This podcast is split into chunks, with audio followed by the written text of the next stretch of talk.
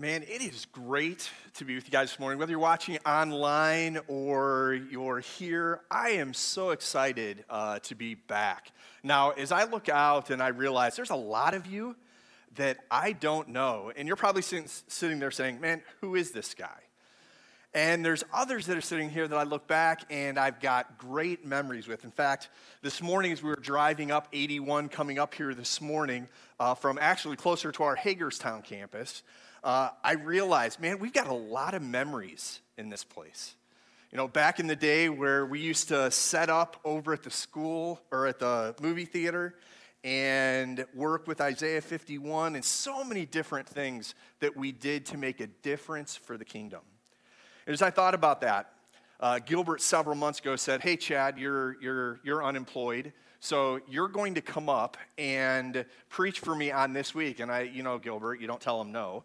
So I said, Sure, I would love to come up. And he said, This is what I want you to do. I want you to think about that one prayer that you have for our world. And when he gave me that task, he said, You can have a week or so to think about it. And as I began to think through that, I began to wonder, you know, if, if I were to say, What's that one thing that grabs my heart more than anything else? It would be this. You know, I want a world where no one would fall short of the potential that God's given them.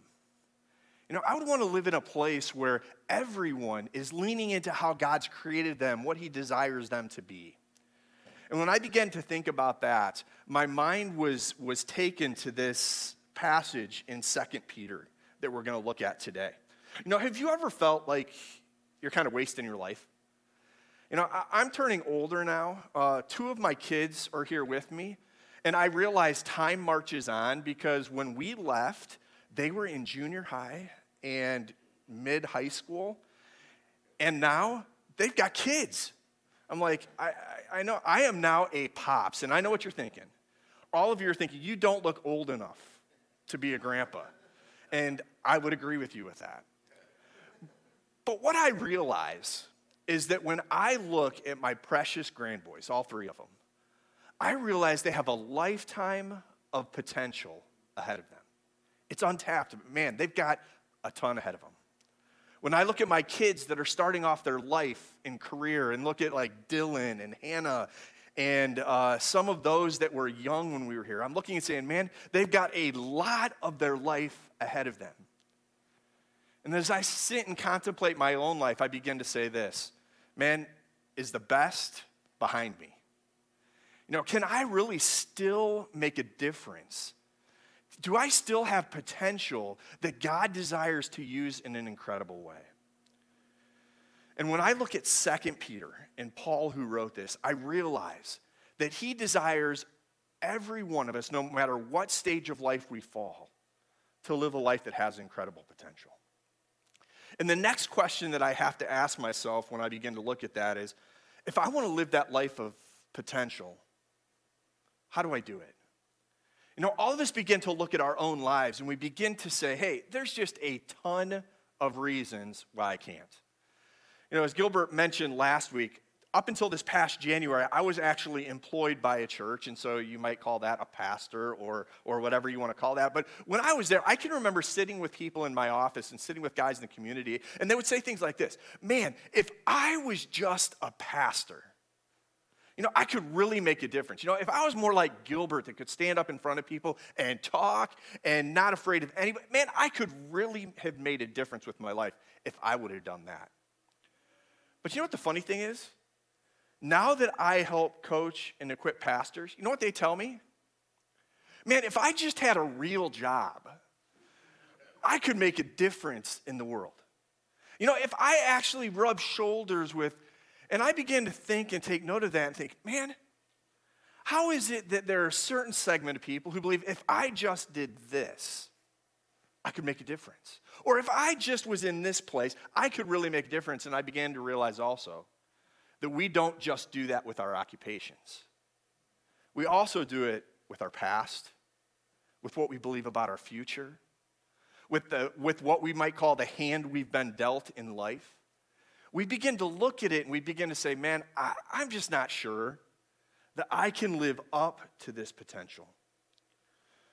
But I want to tell you this I believe through the letter that we're going to look at today from Paul in 2 Peter chapter 1 that if we follow his insights, his wisdom, that we can each make an unbelievable dis- difference with the impact that God has given us.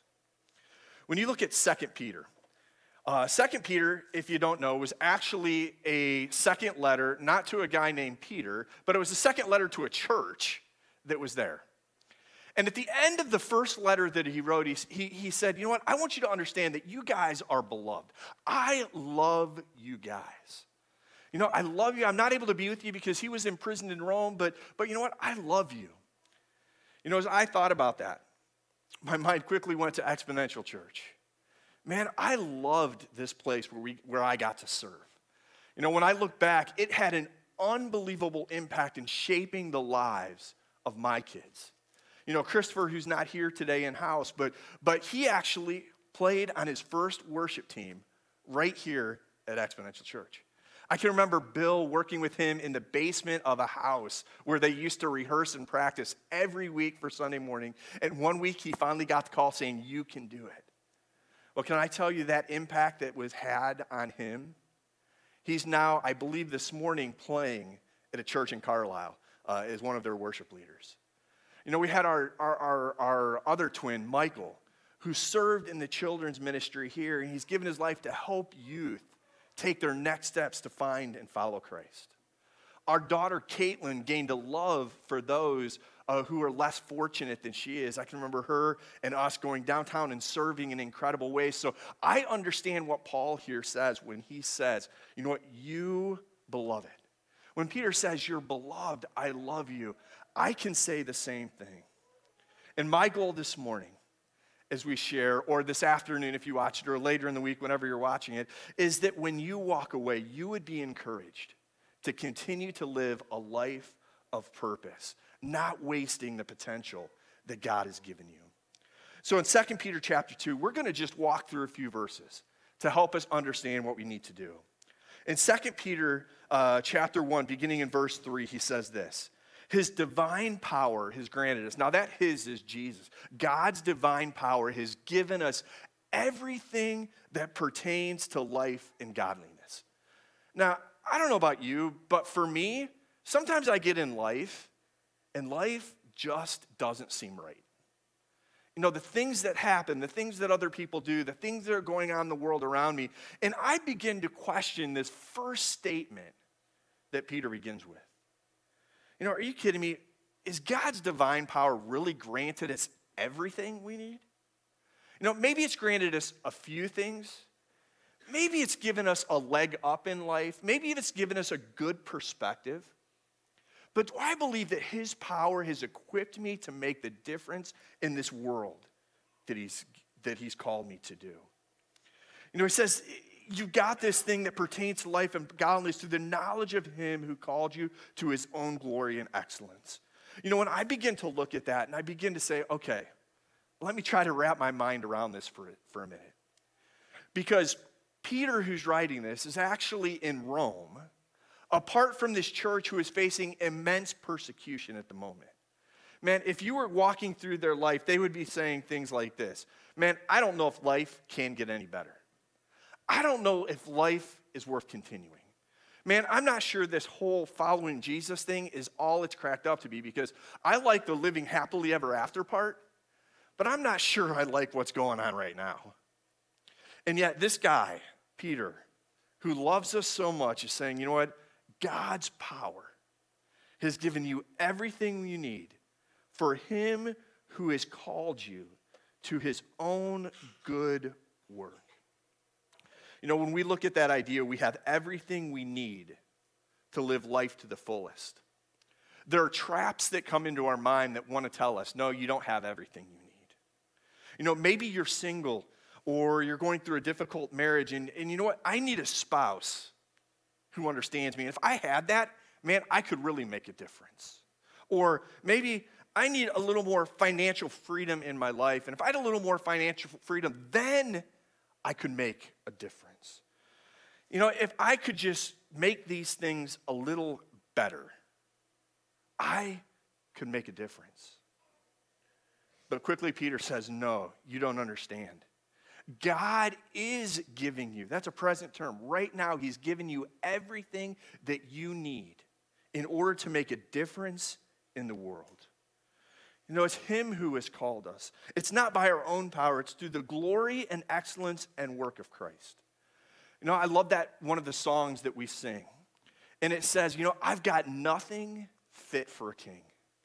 Man, there's nothing in and of myself that I have that I have that's worth anything, but only the hallelujah, only the praise and honor and worship that I give to him who has called me. Ultimately, what we have to believe and understand is that we have the authority and we have the power to live a life that Jesus desires for us. The pattern of our thinking that renders the power of God in our life useless needs to be set aside, and we have to take the fact that God, through Jesus Christ and our trust in Him, has given us everything that we need for life and godliness. God is sufficient and powerful in making our life the fullest and helping us to live to our potential despite the circumstances around us. In 2 Peter 1, then, we jump to verse 5. And when we begin verse 5, you've got to understand the tension that's pulling in this passage. Because he's just getting ready to say, okay, God has given you everything that you need for life and godliness. And so the question that they're asking you is, well, then I really don't need to do anything, do I? If God's the one that's given me the power, then what do I need to do? And so we have this tension is this life that we live because of God's power or our work? And I believe what he's saying in this passage is the answer is yes.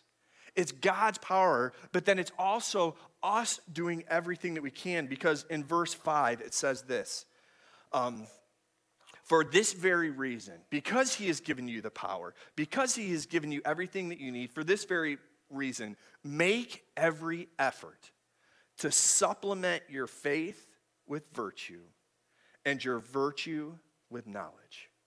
You know, because of everything he's done, what I have to begin doing is saying this I am going to make every effort. You know, that word make every effort is literally translated work with all your might. You know, there's something within us that we need to daily do our part and do the best that we can in increasing these virtues that he's going to tell us. And I believe this list of virtues that we're going to walk through this morning, and I would encourage you, go home and learn as much as you can about these virtues, because these virtues are ultimately what allow us to live that life, uh, that, that allows us to lead a life that lives to our full potential. And he starts with the idea that this list, it's not a sequential list. It's not like I'm going to add this and I'm going to add this, but rather it's an outflow of the faith that he's given us because he starts with this eh, make every effort to add to your faith. And this idea of faith is the idea of the knowledge that we have that has brought us into a relationship with Jesus Christ. One of the things that I love about my relationship with Christ is that He is the one who initially loved me. You know, it tells us that when we were dead in our trespasses and sins, that He died and He gave His life for me. You know, for me, what that means is at my worst, he loved me the most. When I was stuck in my own mind and my own sin and my own junk and my own mess, he said, You know what? When you were at the worst moment of your life, I loved you the most. You know, that's what he's talking about here. That when we have that faith, we understand that there is such a love that inspires us to move and live in a different way. But he says, staying at that place where you're relying on the faith that you've had isn't enough. I want that faith to grow. I want you to be able to understand how to live that faith in a greater way. And you know, for me, part of that was understanding that if he loves me at my worst, that means those I come in contact with, I have to love them even at their worst. You know, one of the things that, that we talk about when we talk about circles and life groups and things like that is every group has a really annoying person in it that you're called to love. And can I tell you this? If your group doesn't have an annoying person in it, that probably tells you something about yourself. And so be thankful for all of those.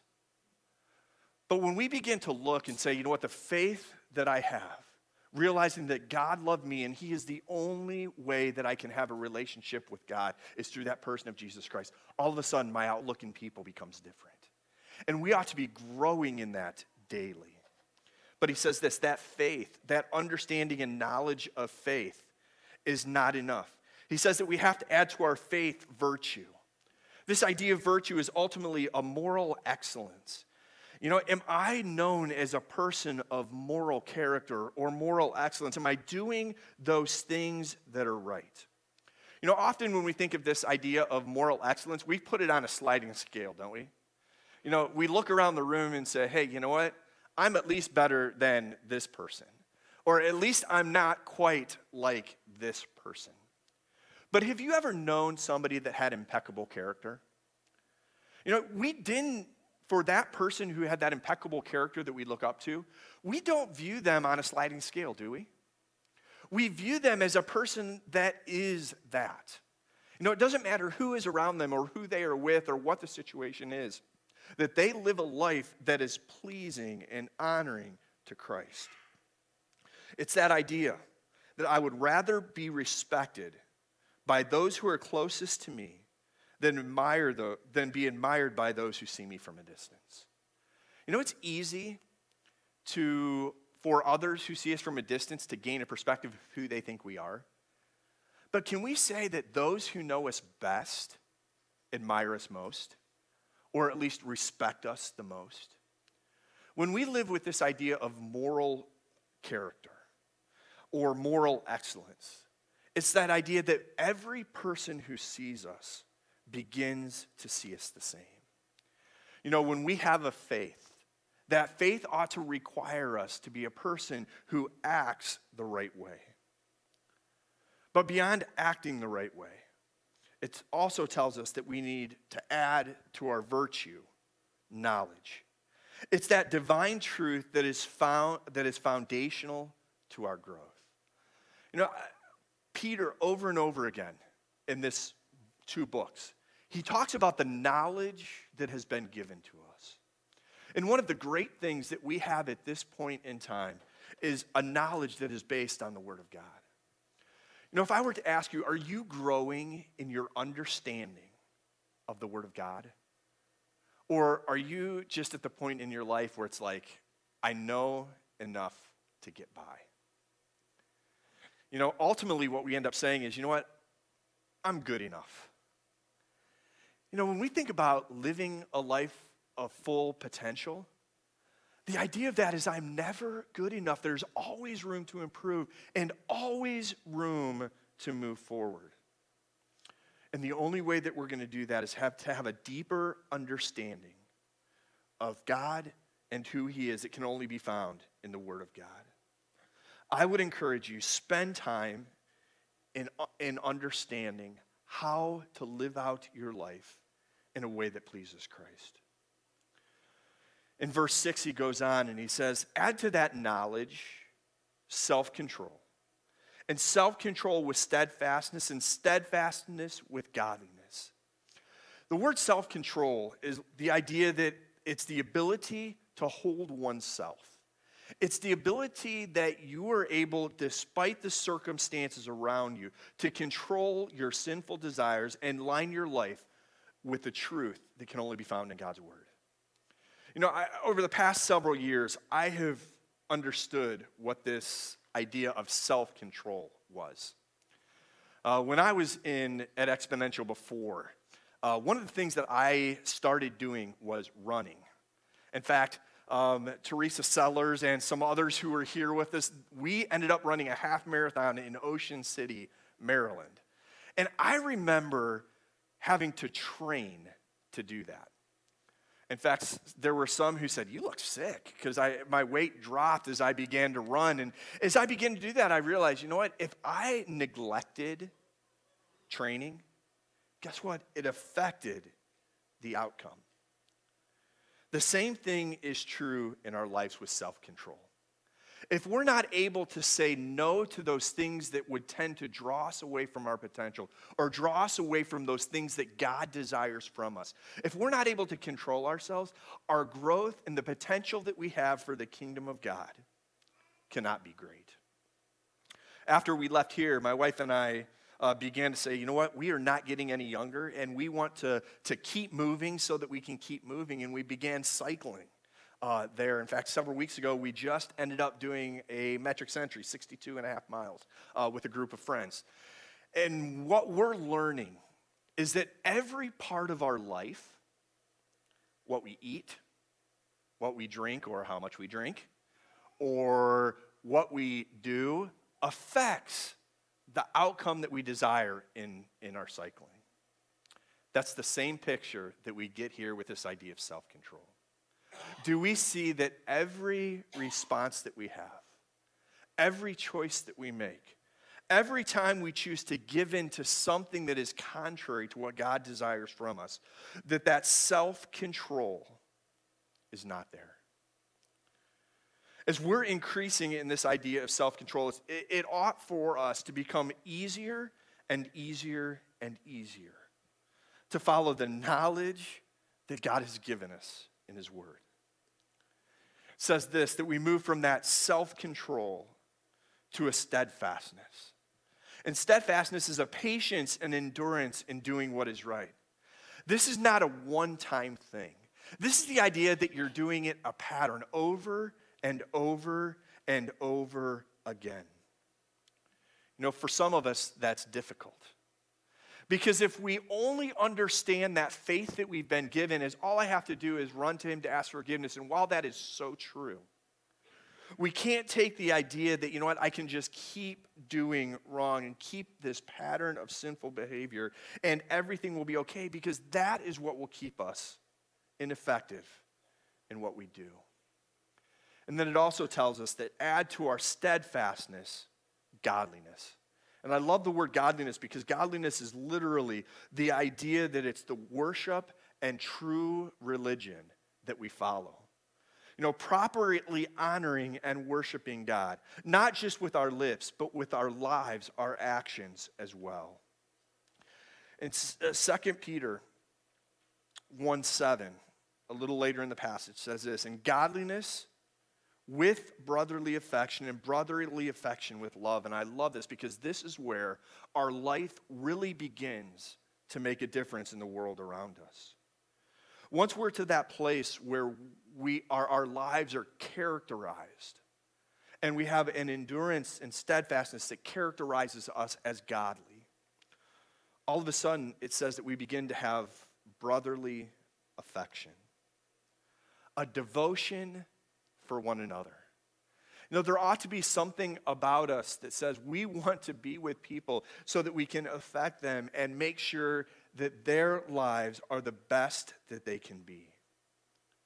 And then it goes one step farther and says, you know what, this brotherly affection, it goes one step further and says brotherly affection needs to be love.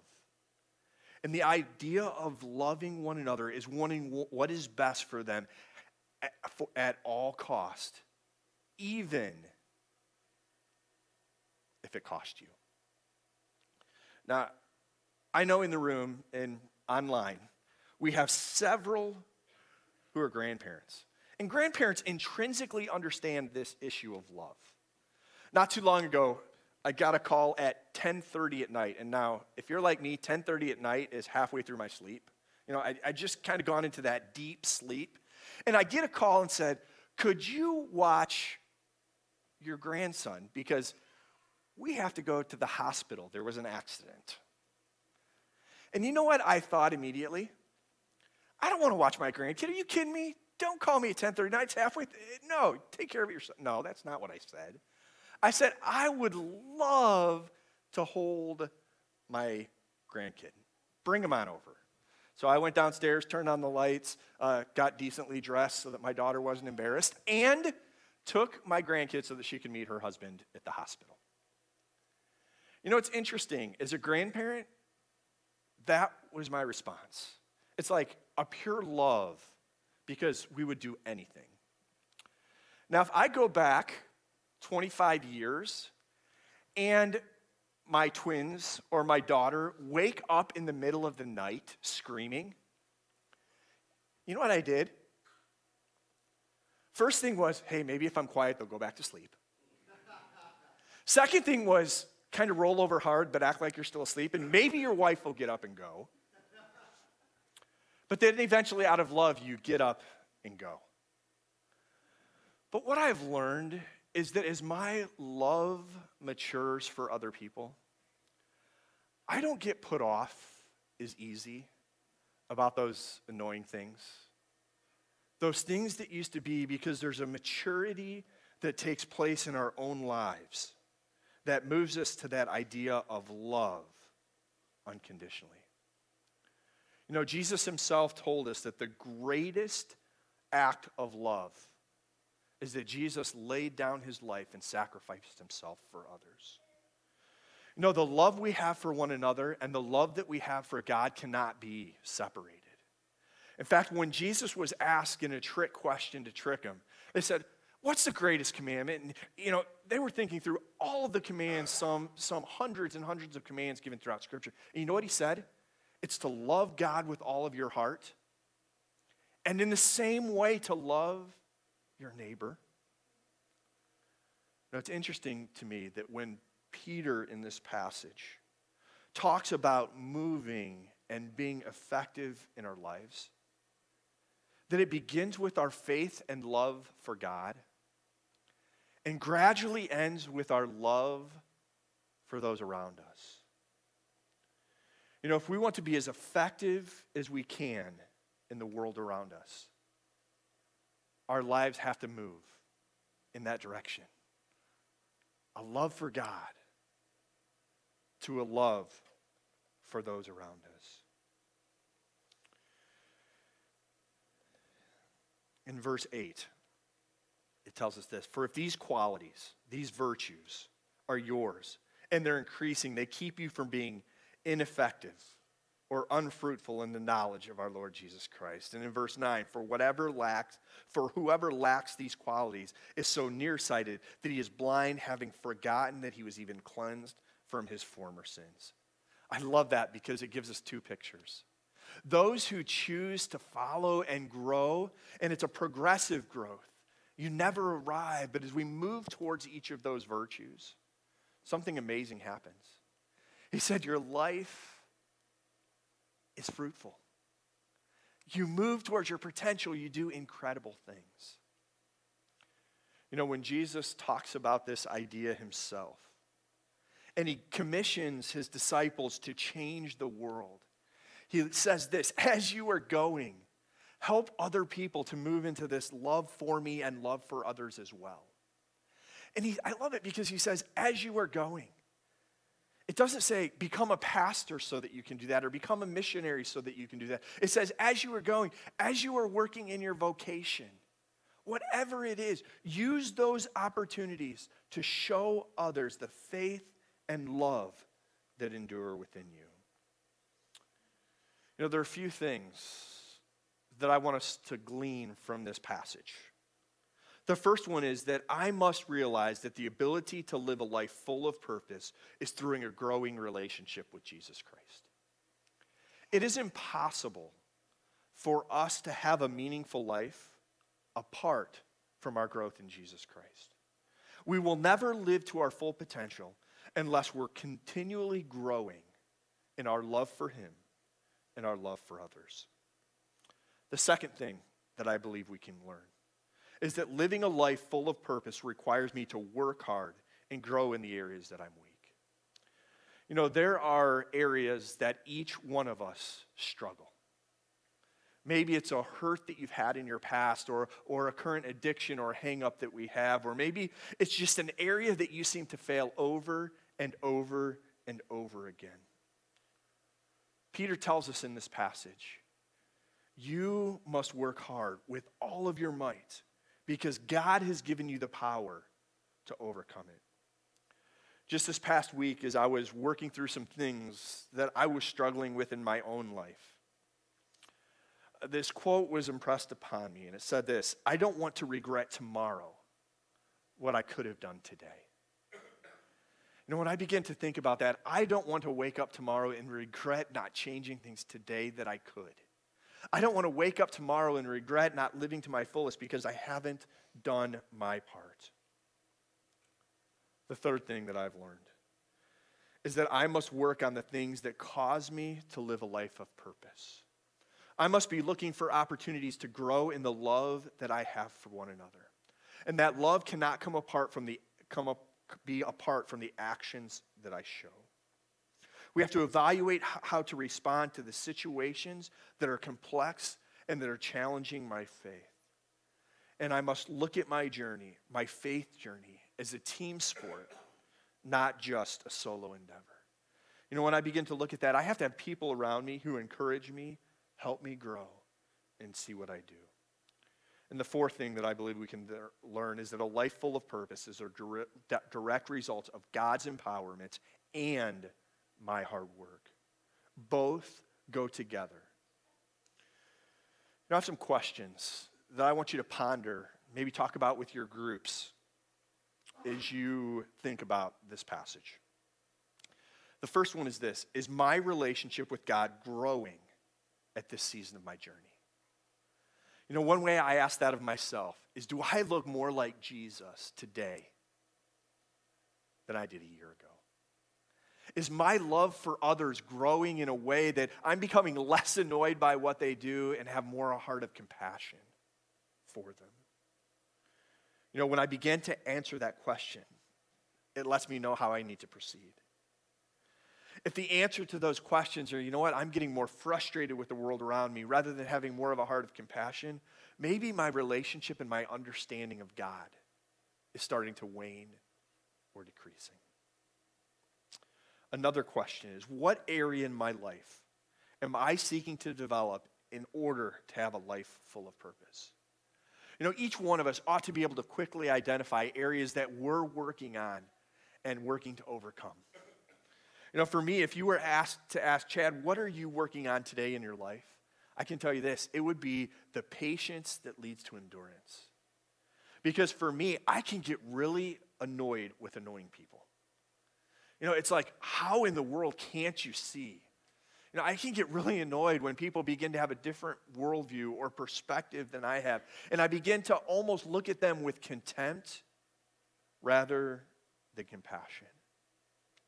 And so for me, I'm digging into God's word to understand how did Jesus deal with compassion? How did he deal with people who were different or even to the point where they hated him?